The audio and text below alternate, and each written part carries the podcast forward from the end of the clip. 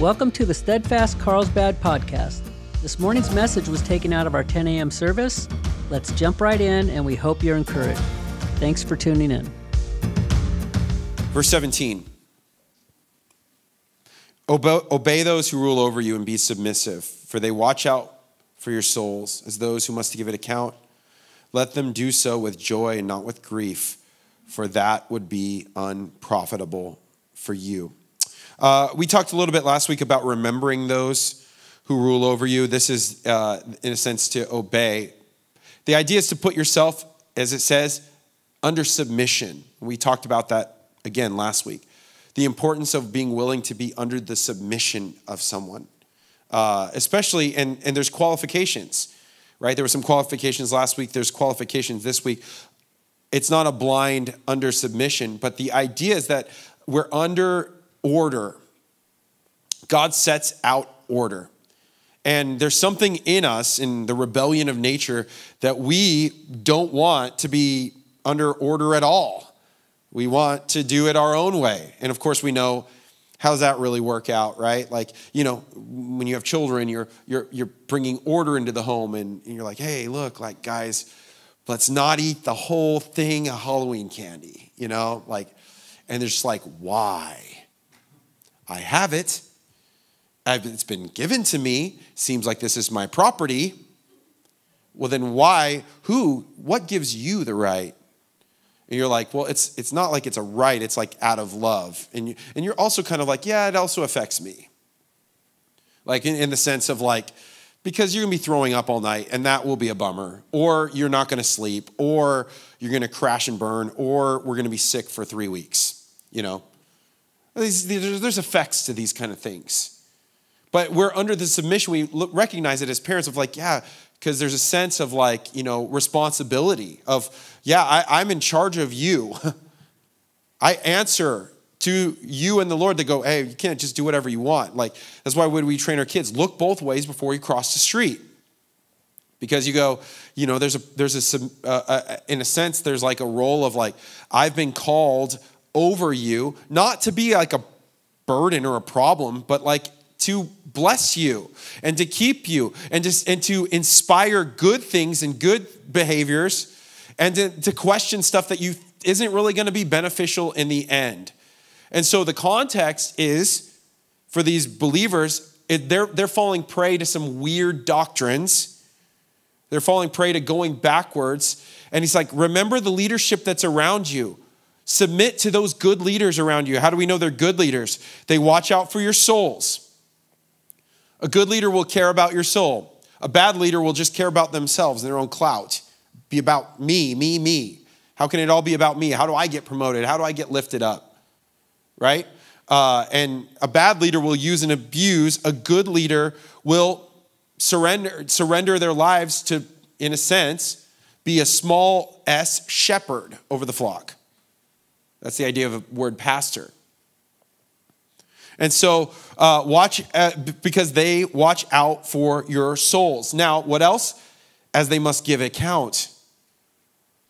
Because there's a burden that's on them that you don't see, they're going to give an account for. Leaders have that.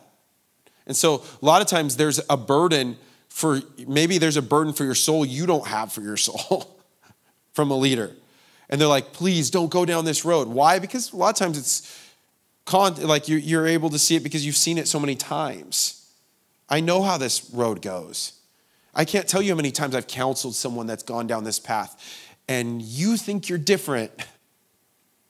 Well, how do we know that? Because we do the same thing. We all fall into that trap because we all feel like, oh, we're a little different. Like God said not to eat of the fruit, but like, did he, did he really say it? Was it like this fruit?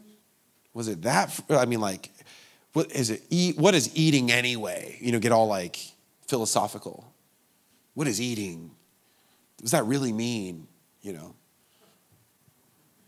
But you have people that care for your soul. That's what these leaders that he's referencing, they care about your souls and they're giving an account for your soul. So honor them in that place. It's the idea of church leadership and structure. There are structures. And it can go way sideways if there's a bad leader, but there's there's also structures to say, are you a good leader?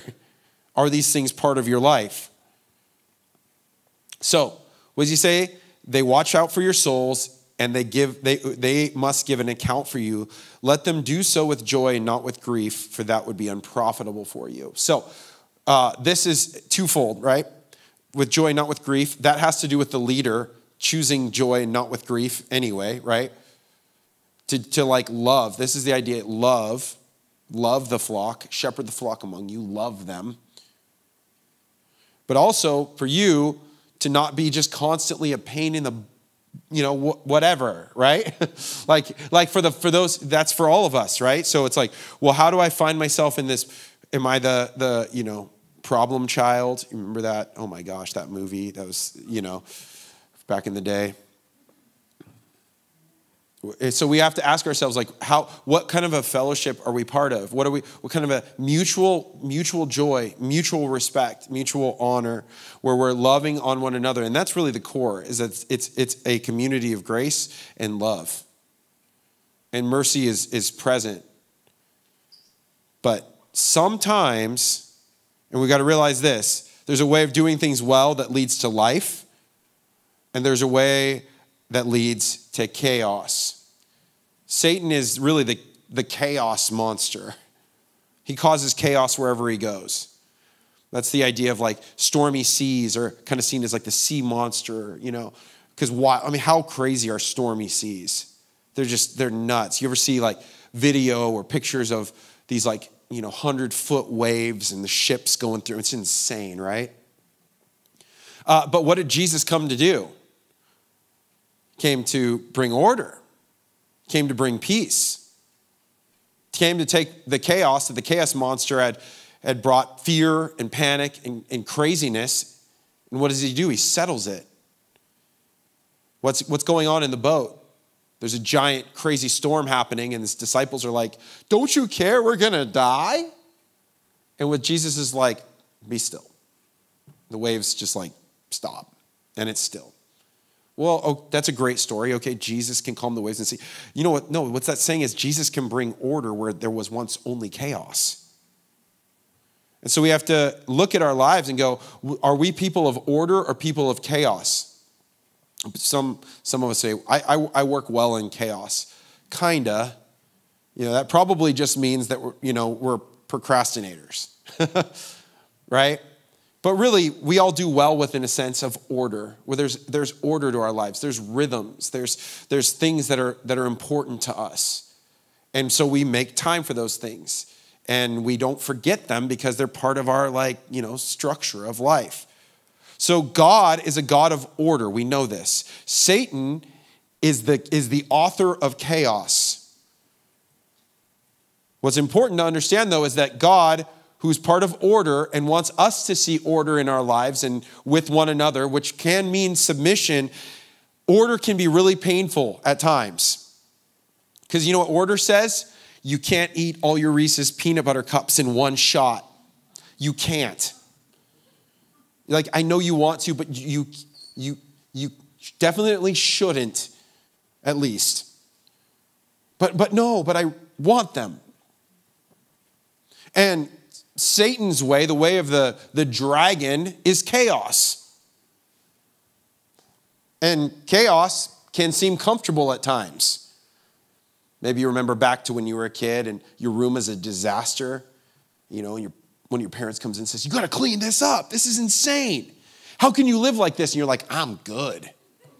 Like, this is, this is how I wanna live. Like, look at that pile over there. There's clothes in there somewhere that I can do the smell test, and if they smell okay, I can wear. You know, I this is an ordered life I have going on here. You just don't understand my order. No, you chaos can seem comfortable, but it's not. That's not what we're called to. We're called to lives of order that produce order. This is what this was again, as we've mentioned so many times. The Genesis mandate was to rule and subdue, is to bring order. So we bring order to the world. We bring, we bring hope to the world. We bring sense to the world because the world's chaotic. It's under the sway of the dragon.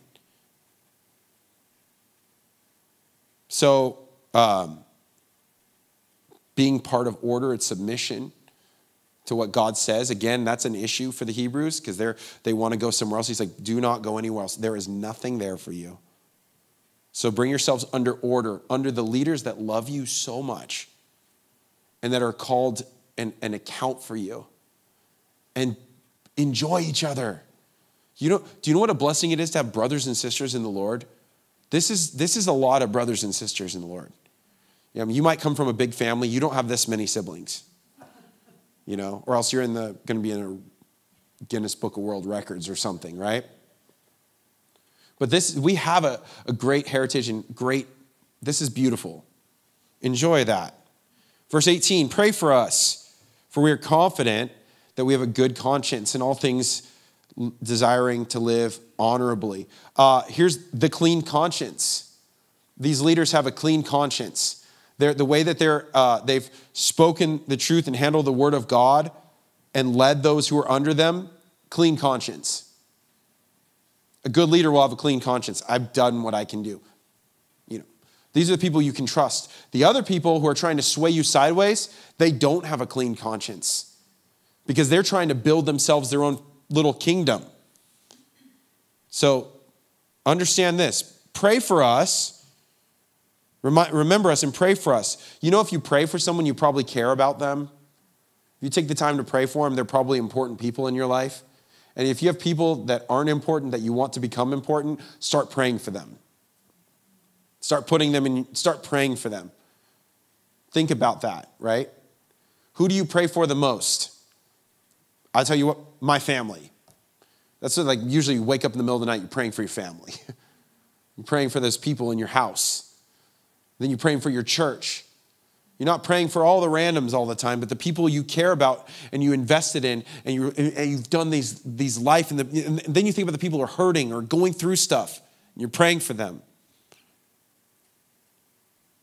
So they have a clear conscience, and here's their heart that in all things they're desiring to live honorably. This is their desire. No, what's interesting about desire is desires set the path.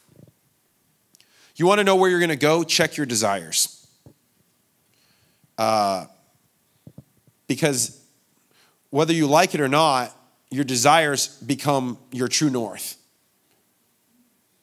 James 1, verses 14 through 16 says, But each one is tempted when he is drawn away by his own desires and enticed. Then, when desire has conceived, it gives birth to sin, and sin, when it is full grown, brings forth death. Do not be deceived, my beloved brethren.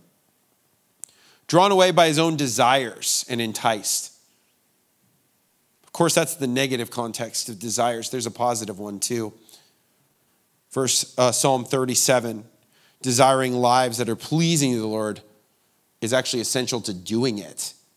Psalm 37, verses 3 through 6. Trust in the Lord and do good.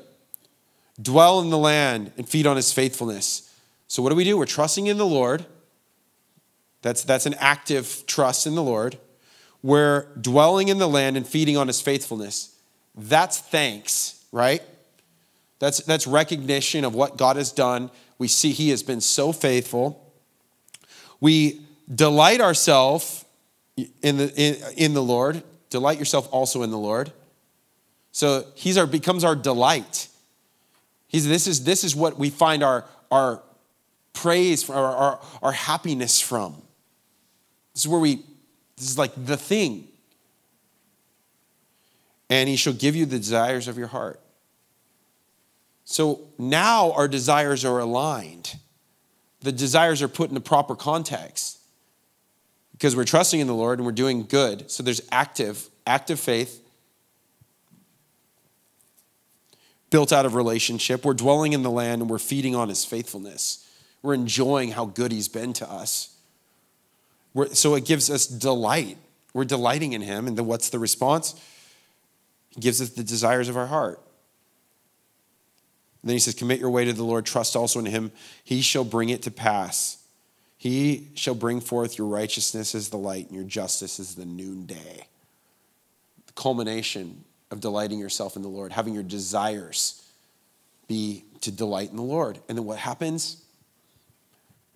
beautiful fruit. But desires are really important. That's something for like young people to uh, recognize. Like, what do you desire? Because the thing that you want, you're going to find yourself, if you don't check it or you don't put it in its proper place, it will become like a magnet for you. And you will eventually get what you're looking for, whether in desires that lead to sin, sin that leads to death, or desires that are lead to the Lord, which brings forth fruit.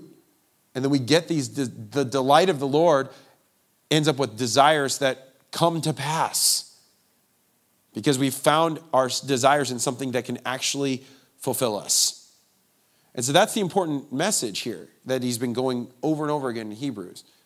You can't find what you're looking for anywhere else but in Jesus. It just doesn't exist.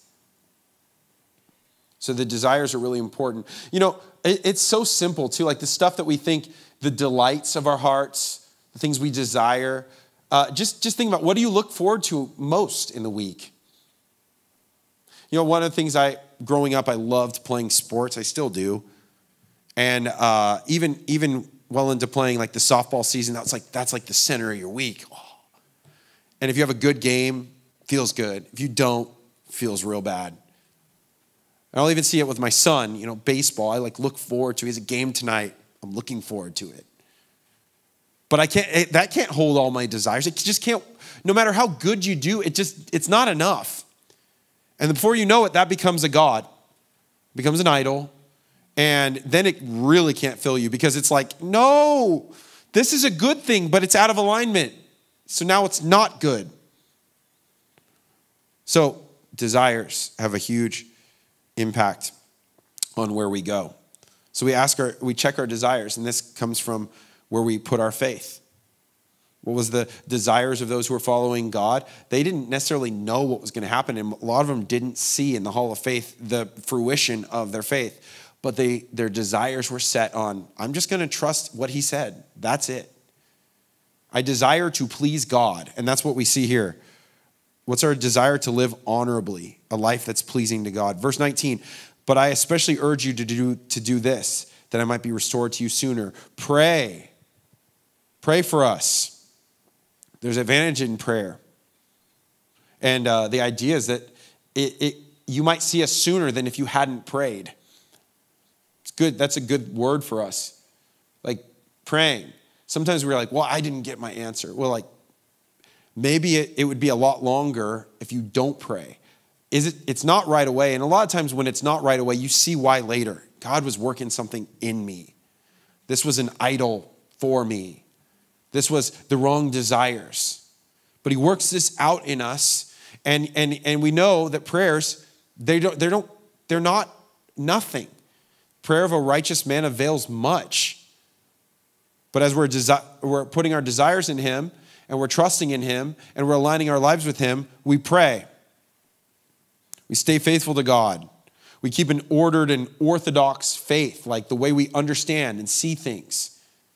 The idea is orthodoxy, orthopraxy, like the way I think and believe and the way I act. They're, they're both, they're both uh, telltale signs of faith. What, what it, they have to go together. So, uh, yeah, verse 20.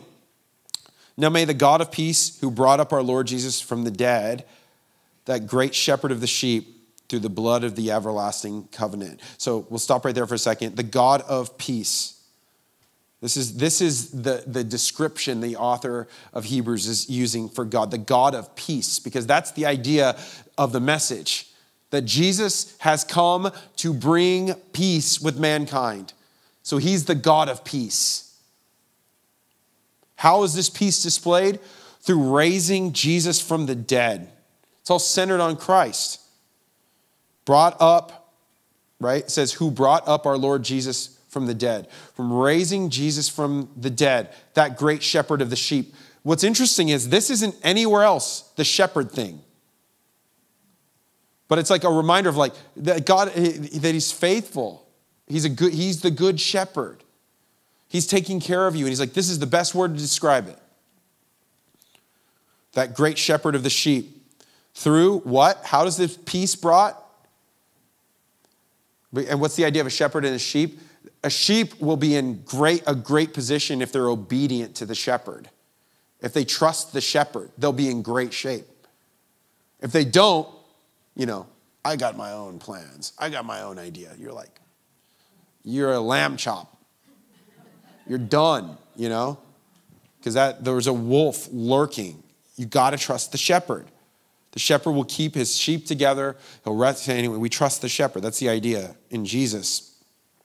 And how does this peace brought? Through the death of Jesus. It's through the blood of the everlasting covenant. The old covenant is gone. Now we're in the everlasting covenant. So what, what, what's this mean? There's no changing. There's no changing anymore. And that's we saw that that there's, he's the same yesterday, today, and forever. There's no longer any changing. There's no going backwards. There's no, in a sense, going forwards to something else either.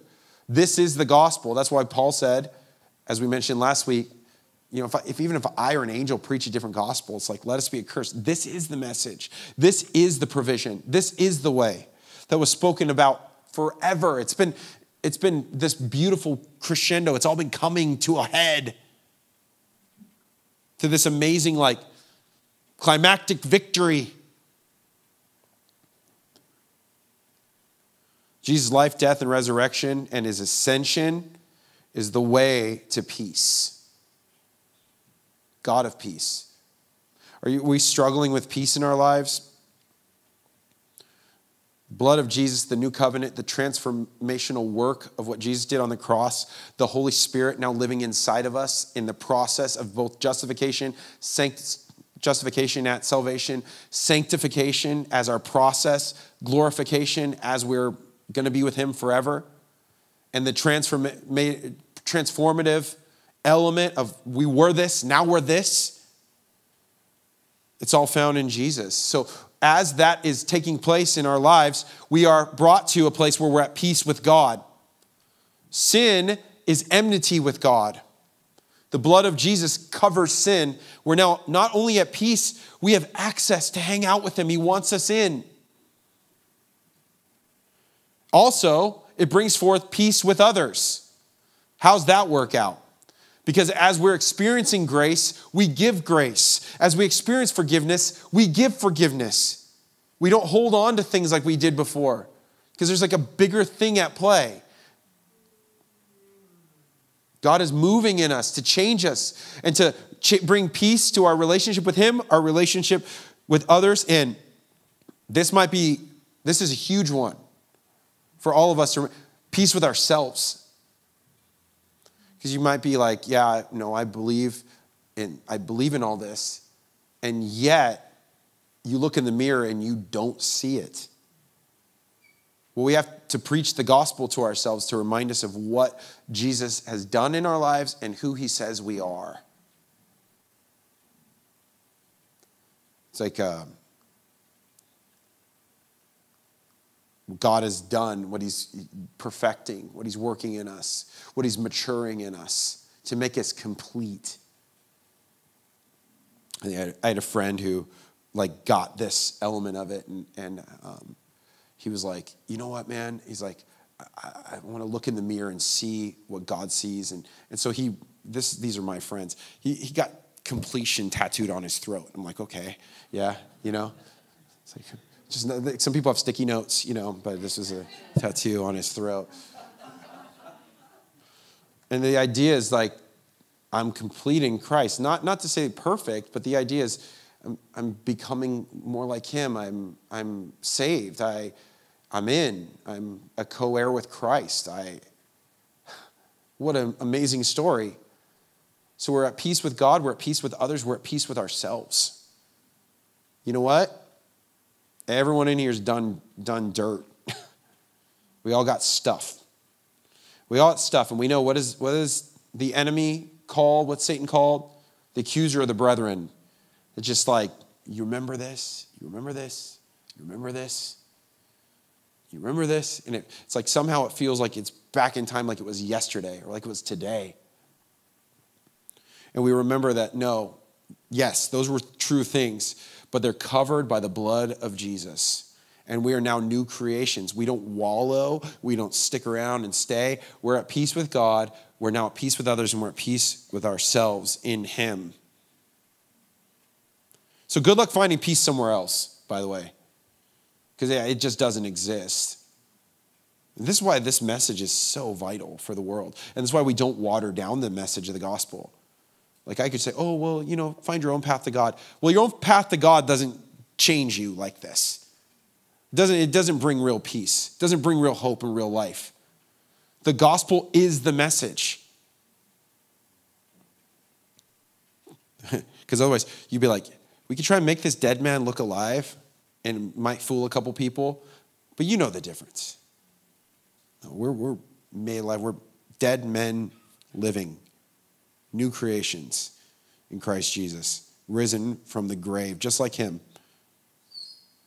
And now we can live a life of, you know, purpose that matters. So he's going to make us complete, make you complete in every good work. Verse 21. Make you complete in every good work to do his will, working in you what is well pleasing in his sight through Jesus Christ, to whom be the glory forever and ever. The result is that God's power in his grace makes us complete. And he's working in, in us it makes us mature, it makes us who we're always created to be. And then he gives us what? Lives of purpose that can be well pleasing to God then that becomes our desire. Like, I just want to please you, Lord, with my life. Now, can you imagine if, if, if we have a whole body, a whole church, that our goal is to please the Lord? What does that look like? If that's our desires, I've been raised to newness of life, and now I want everyone else to experience this. Come check it out. It would go, it would go crazy, it would go nuts. You know, it's always interesting to see when people do like the um, pyramid schemes, how fast, how fast they can disciple, you know, a lot of times where you're like, whoa, you guys are all, all about this, you know, and somebody's doing real well at the top, you know, whoever the first one was, you know, whatever. But it's amazing how fast everybody can like jump on and be about one purpose and uh, and you go and how appealing that can be. But how much greater is it when we as believers sense the the, the real transformation in our own lives? Our peace with god our peace with others our peace with ourselves.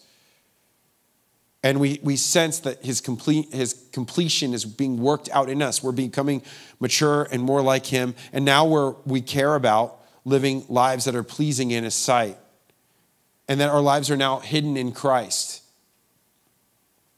And now what we care about is God getting the glory. This is the idea a life of purpose that's well pleasing to God. This is achieving our highest goal or bringing, is bringing God glory forever. That's like, that's the chief of man. It's to know God and to bring him praise and honor and glory. And you can't, they, they go together. So we don't choose, remember the Hebrews, we don't choose temporary comfort for eternal gain. Who would do that?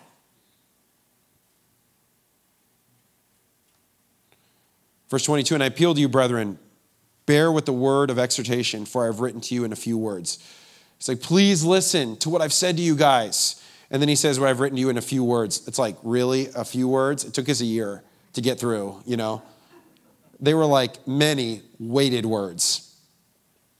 But the idea is like, this is, this is like, you know, scratching the surface here of the greatness of God. What, Can we please, uh, please, Lord, I want that life. That I feel like the, the deeper I get, the more I scratch the surface. The deeper I get, the more I know God, the smaller I feel, the bigger He is. That's faith. Whoa, my God can do anything we get images of that, you know, like my dad's stronger than your dad. Okay, cool. It's not all true, right? And so the worst thing you do is make dads go against each other in front of their children. That's no good, right? But the idea is like, man, uh, my dad, could, he's so strong, he could do anything. That's, that's a, a childlike uh, implanted faith, right? And so we, we have that in us, and over time you like beat your dad at arm wrestling, and you're like, he ain't stronger than me. Now I'm the man, you know, or whatever. But, but God wants us to go back to this place of wonder where you go, like, man, I, want, I, I want to believe you. And the bigger you get, my God could do anything. So that prayer sounds totally impossible. Like that person coming to the Lord, I don't see it. I don't know how that could happen. They seem so far off. My dad could do anything. My God could do anything. I believe him. I trust him. I know he's big. I know he's good. So we're scratching the surface of how it's so much greater than even this letter, which this letter's been amazing. Verse 23 Know that our brother Timothy has been set free, with whom I shall see if he comes shortly. Uh, Timothy is probably freed from prison at this point, and, uh, and he may come with the author to see them. Uh, I don't know for sure, but remember Timothy was like being charged with boldness. It sounds like he got it uh, to the point of like where he went to jail for it. So, uh, which is kind of cool. But greet all those, verse 24 and 25, all those who rule over you and all the saints. Those from Italy greet you. Grace be with you all. Amen. Uh, Greet those who rule over you. This might be an awkward greeting. Remember, there, there, there's this schism and there's this, you know, desire to go back. And he's saying, go put yourself back under the good leaders that you had. Put yourself back under those who preach the gospel, those who know the word of God, those who have, are living in the new everlasting covenant. So he says, greet all those for us. Sometimes that's all it takes, right? Talk to those who've potentially distanced yourself from. Sometimes that's all it takes a quick conversation. Maybe you've had issues with someone, and then all of a sudden you just tell one little story, or you say hi, hey man, hope you're good. And then you work through it. I don't know. We don't know for sure. But send our love. We're all in this together. And then grace be with you all. Now remember, grace is, is this signifying difference. It's grace. This is all built on grace. It's a gospel of grace, our God who is gracious. We will be people. If we are people of God, we are people of grace for ourselves and for others. That's all there is to it. So I've a couple things here. Three, I guess you'd say, uh, helpful Hebrews themes to remember. So, three helpful Hebrews themes to remember.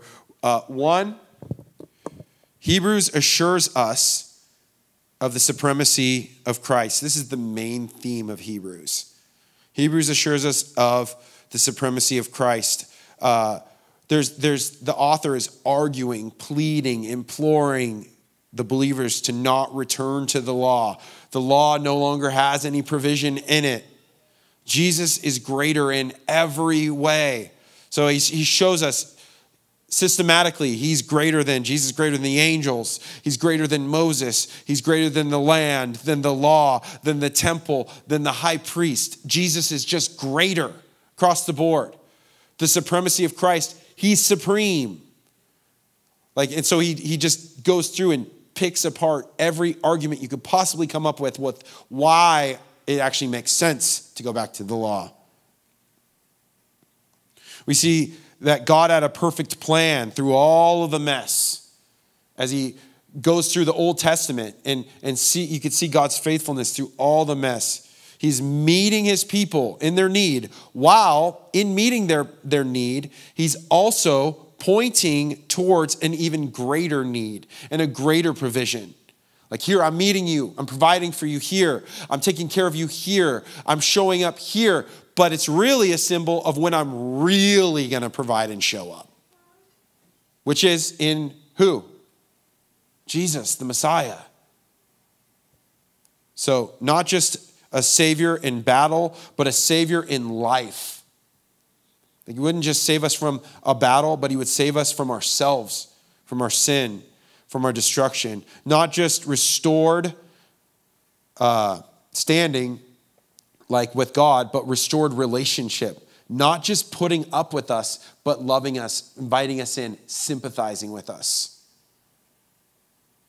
So that's the supremacy of Christ, so much greater than anything else. Second, Hebrews emphasizes lives of faith and God's faithfulness. So there's an emphasis on the lives of faith and God's faithfulness.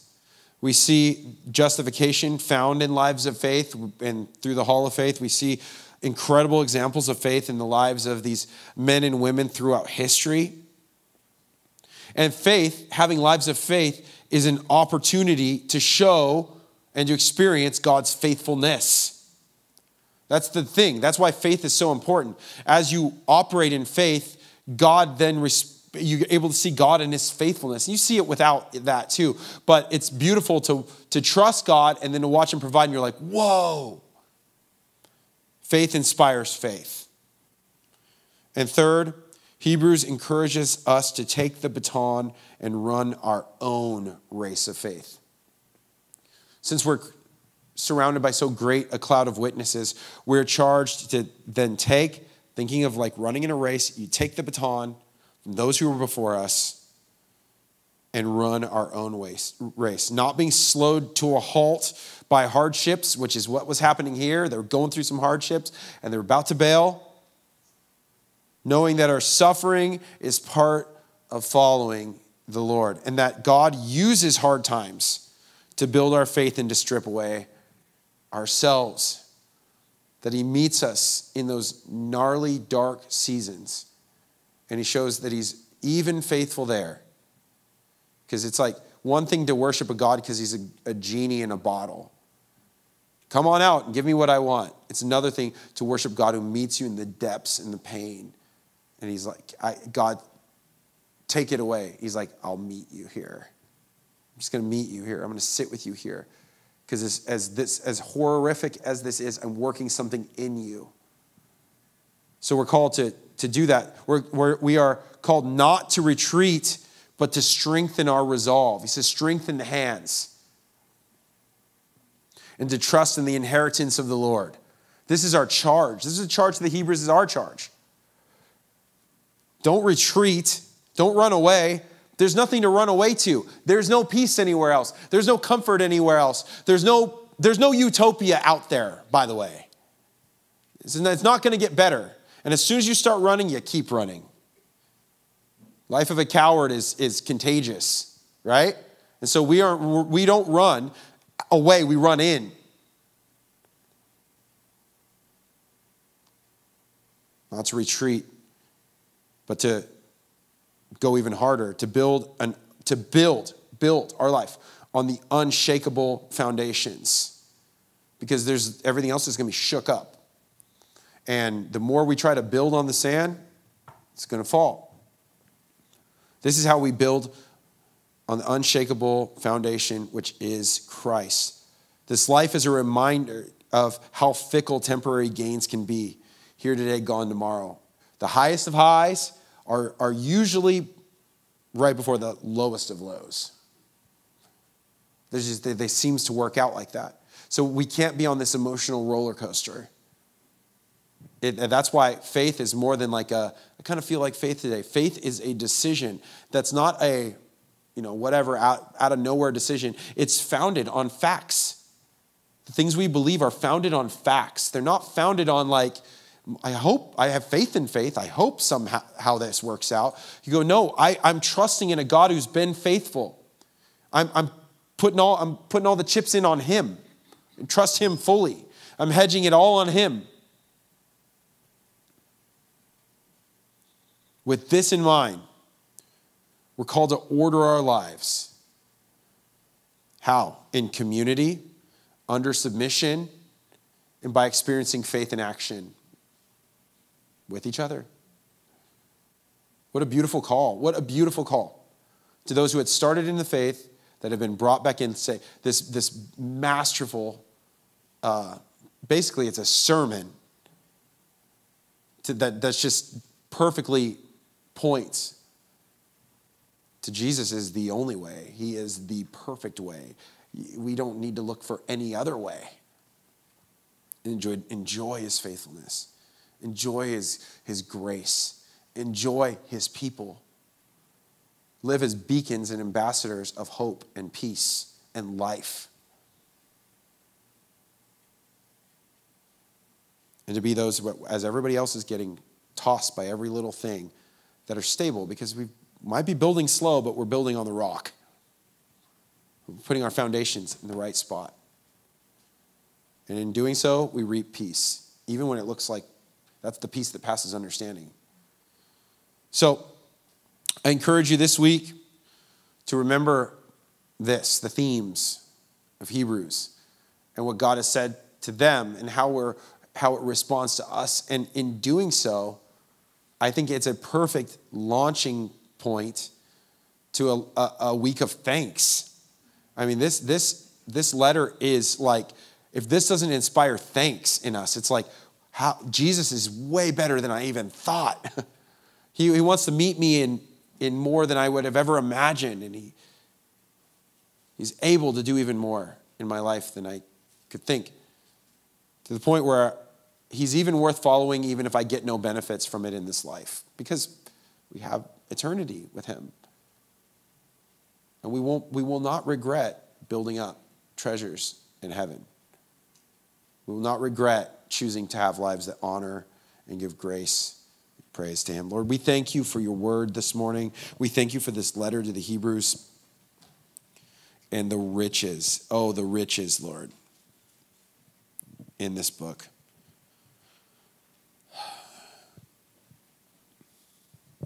And we just are thankful for, for Jesus. We're so thankful for Jesus, for what he did on the cross. So we want to magnify him and exalt him and lift him high. We want to tell everyone of the hope that's inside of us because we're experiencing hope, not because, you know, it's our homework to do it, but because we're actually transformed, renewed, born again. So, Lord, I pray that that is our, our anthem and our call and what we, what we say and do and act. But I pray even that it would be even more so real in our lives, that we would see, uh, Lord, we would offer you in or uh, invite you into the places of our life that maybe we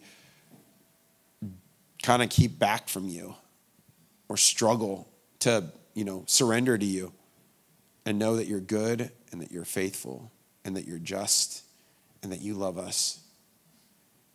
Lord, I pray that you'd help us to all experience that peace that comes from the grace, your grace through the blood of Jesus, that we would find that place where we know you're not mad at us, you, you love us, we're at peace with you. You ask us to come in, you ask us to commune with you, to dine with you, to allow you into every part of our life, that that peace would bring reconciliation with you, reconciliation with those around us because we know what faith looks like, because we know what forgiveness looks like. And that we would experience peace with ourselves, that we'd no longer be susceptible to hearing accusations and then believing it to be true, but that we would see ourselves as you see us, new creations, lives that are hidden in Christ.